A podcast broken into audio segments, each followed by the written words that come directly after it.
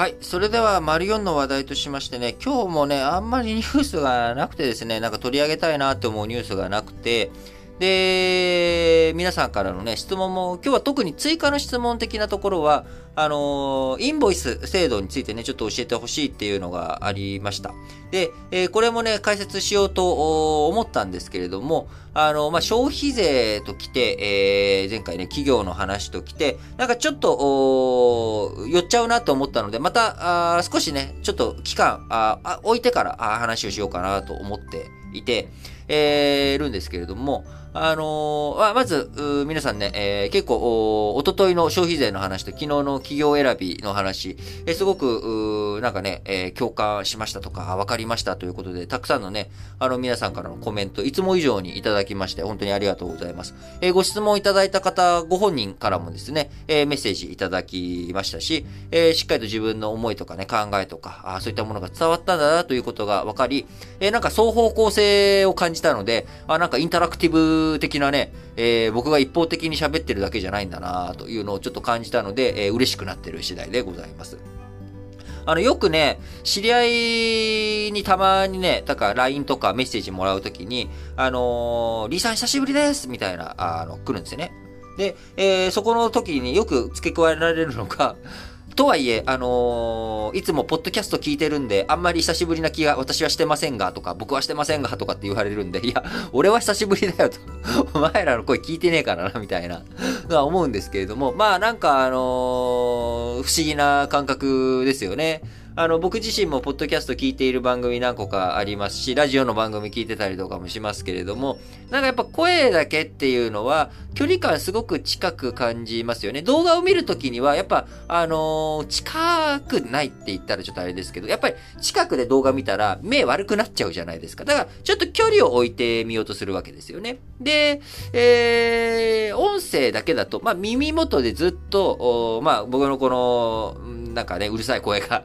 あのー、ぐちぐちぐちぐち言っているということで、なんかもう地形なという感覚はね、やっぱりポッドキャストならではの感覚ですよね。耳だけで聞くっていうところの。なので、まあなんかあのー、皆さんに近くに感じてもらえているのは嬉しいなと思う一方、あのー、なんかちょっとこっぱずかしいなとも思いながら、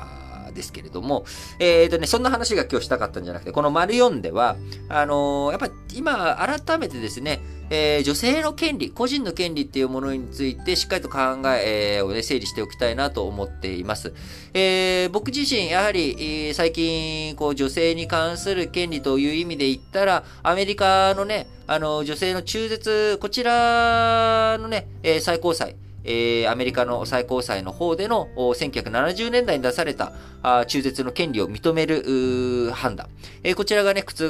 されるというような動き、えー、そういった世界の中でも中絶に対するもの、女性の権利が後退するような動きが出ている。えー、また、参議院選挙のね、えー、一部、応援演説とか演説の内容の中に、まあ、女性がね、子供を産まないことがいけないみたいな風潮、えー、少子化対策のために何をしなきゃいけないんだみたいな、女性がもっと産めみたいなね、なんかそういう風なね、えー、論調。まあ、少子化っていうのは確かに問題なんだけれども、だからといって、あの、絶対に僕がやっちゃいけないことを、日本という社会が、日本という国で今後もあり続けるために、えー、僕はかん、やっぱり、えー、推し進めていかなきゃいけない、考えなければいけないことの、えー、一丁目一番地は、正直少子化とか、どうでもいいんですって僕は思ってます。どうでもよくはないんですよ、もちろん。ただ、えー、僕がやっぱり一番大切にしたいなって思うのは、個人の権利をしっかりと守っていく。そしてその個人の権利の中には、女性、男性、どちらもね、逆差別もダメだと思ってますが、えー、女性の権利、男性の権利、こちらをね、えー、どうやってきちんと、公平に、公正に、イーコールフラットを達成していくのかということだと思うんですよね。やっぱり女性の参議院選挙、衆議院選挙見ても、えー、女性の候補者、あこちら自体もね、えー、自民党とかあ現職優先というような流れの中、こう、どうしても、えー、確保できていない。えー、女性、えー、がね、えー、人口の半分っていうのは女性なわけですけれども、えー、女性の声が届きづらい状態になってしまっている。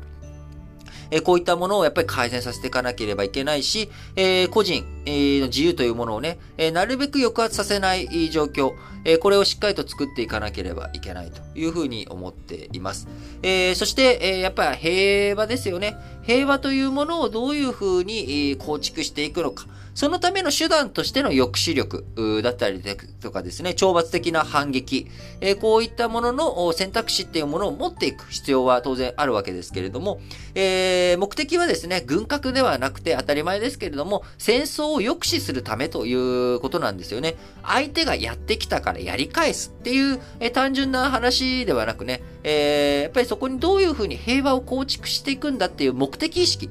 えー、こちらをしっかりと共有していくっていうことが大切だと思うんですよね。えー、なぜ、えー、少子化対策をしなきゃいけないのか。えー、こちらのね、目的、って何なのかっていったら、この日本社会をしっかりと守っていこうよっていうことだと僕は思っています。えその日本社会をしっかりと守っていくための手段、えー、方策として、えー、なぜ、えー、日本社会今あ、息苦しくなってしまっているのか。それは子供を持つこと、持ちたいと思っているのに子供を持てない。えー、出産、えー、するということを女性が決めたときに、えー、その女性のキャリアが断絶されてしまう問題。えー、保育園とかね、そういったものに入れることができなければ、職場復帰することすら叶わない。えー、いろんなところでいろんな問題、そのしわ寄せというものが個人の権利を侵害してしまっている。結果、子供を持つという自由、選択、えー、子供を持ちたいという権利、こちらが僕は侵害されてしまっているということ。これが問題の根幹だと思っています。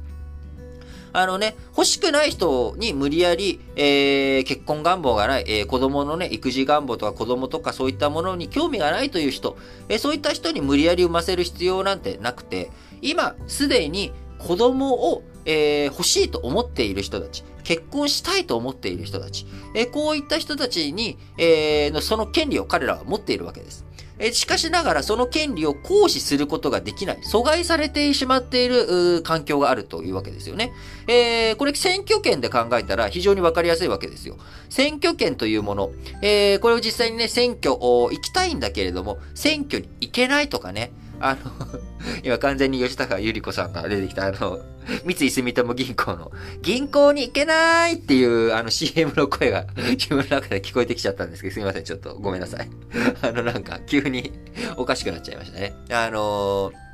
なんですけれども、あのー、選挙に行けないってなったら、これはおかしいやろっていうことで行政って動くわけですよね。だから選挙にきちんと行けるように、行ける範囲に、えー、選挙区、えー、設けましょうとか、時間外投票とかね、期限前、期日前投票できるようにしましょう。郵送で、えー、対応するようにしましょう。在外交換のいろんなね、えー、問題、こういったものを克服していきましょうと。実際に選挙権の行使という国民の権利をしっかりと行使するために、えー、どういうふうに、国としてやっていくのかってことをやってるわけですよね。あるいは生存権っていうもの。これ国が定めている文化的なね、生きる権利。えこの生存権を果たすために、まあ、いろいろと弊害とか、あ困ってる部分はありますけれども、えー、生活保護という制度を導入してやっていってるわけです。で、えー、子供を欲しい。子供を結婚したい。結婚して家庭を持って、えー、そして子供を産みたいというもの。これは個人の権利であって義務ではないんですよね。えー、よくね、あの、女性をしてね、やっぱ子供を、出産、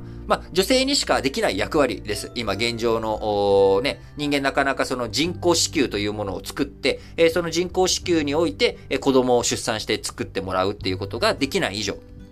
今まだそういったね、え倫理的なハードルとか、あ技術的なハードル、えー、生殖医療の範疇の中でなかなか難しい、えー、問題あるわけで、どうしても今はまだ女性にそこの負担を寄せるしかない。で、その寄せるっていうところに対して女性が引き受けるかどうかっていう話なわけですよね。それは女性はその出産する権利を持っているだけであって義務を負ってるわけではないわけです。えー、なので、え何が言いたいかっていうと、選挙権を行使、きちんと国民が行使できるように国があしっかりと制度を整えるっていうものは国の責務なわけです。で、少子化っていう問題も発生している。えー、その少子化の問題が発生して、えー、社会全体の基盤というものが揺らいでしまう可能性がある。で、それは30年前、1990年代から言われてきたことだ。で、その、えー、少子高齢化、あまあ、少子化の問題に絞って言えば、その少子化の問題を克服するための対策っていうものは国が取らなければいけない。それは、あ国民の、その、子供を欲しいと思っている権利、えこちらをきちんと行使できるようにしなきゃいけない。そのための障害というものが、あキャリアの断絶だったりとかですね、いろんなものがあるわけです。そこを克服していく。えー、女性、今ね、産みたいと思ってない人に産ませるっていうことではなくて、産みたいと思っているのに持てない社会。これをね、どういうふうに改善していくのかというところ。えー、これをね、やはり声を高く、しっかりと言っていきたいなと思っております。えー、やっぱりね、改めて、えー、今あ、いろんなジェンダーの問題とかね、あのー、この後、社説の紹介の中で、えー、埼玉県の LGBT 条例とかね、えー、こういった話もちょっと取り上げようと思っておりますけれども、やっぱり個人の権利を犠牲にしない社会、これをどういうふうに作っていくのか。あ僕が言ってることはね、理想論なんで、そう簡単にできることじゃないというのも分かっています。ただ、えー、やっぱりね、ちゃんとね、そこで、私が産まないのがいけないのかしらみたいに思っている女性とか、あのー女性で生まれてきたことに対して生きづらさを感じる。えー、そんなことはね、あのー、絶対に、えー、僕は、あなんか嫌だなと思うわけですよ。えー、僕自身は男に生まれてきて、えー、男としての生きづらさっていうのもあります、当然。えー、なんかね、えー、男の子でしょ、みたいなね。あの、昔あったアニメで、ヒロシしっかりしなさいっていうアニメがありましたけれども、あのー、子供の時見てて、やっぱ男たるものこうあるべし、みたいな。あそういったものも、生きづらさあったりしますけれども、やっぱり、男以上に女性の方がね、いろいろと面倒な部分がある。そういったものをどういうふうにイコールフラットにしていくのかということ。えー、これからもね、引き続き、まあ、選挙、7月10日、控えておりますけれども、えー、皆さんの一票がね、この国の良くしていく。この国を良くしてしていくためにも、権利、えー、こちらのね、えー、しっかりと行使できる環境を整えていくということ。それが結果として、えー、日本という国を、え再び、強くしていく上で非常に僕は大切なことなんじゃないかなと思っております。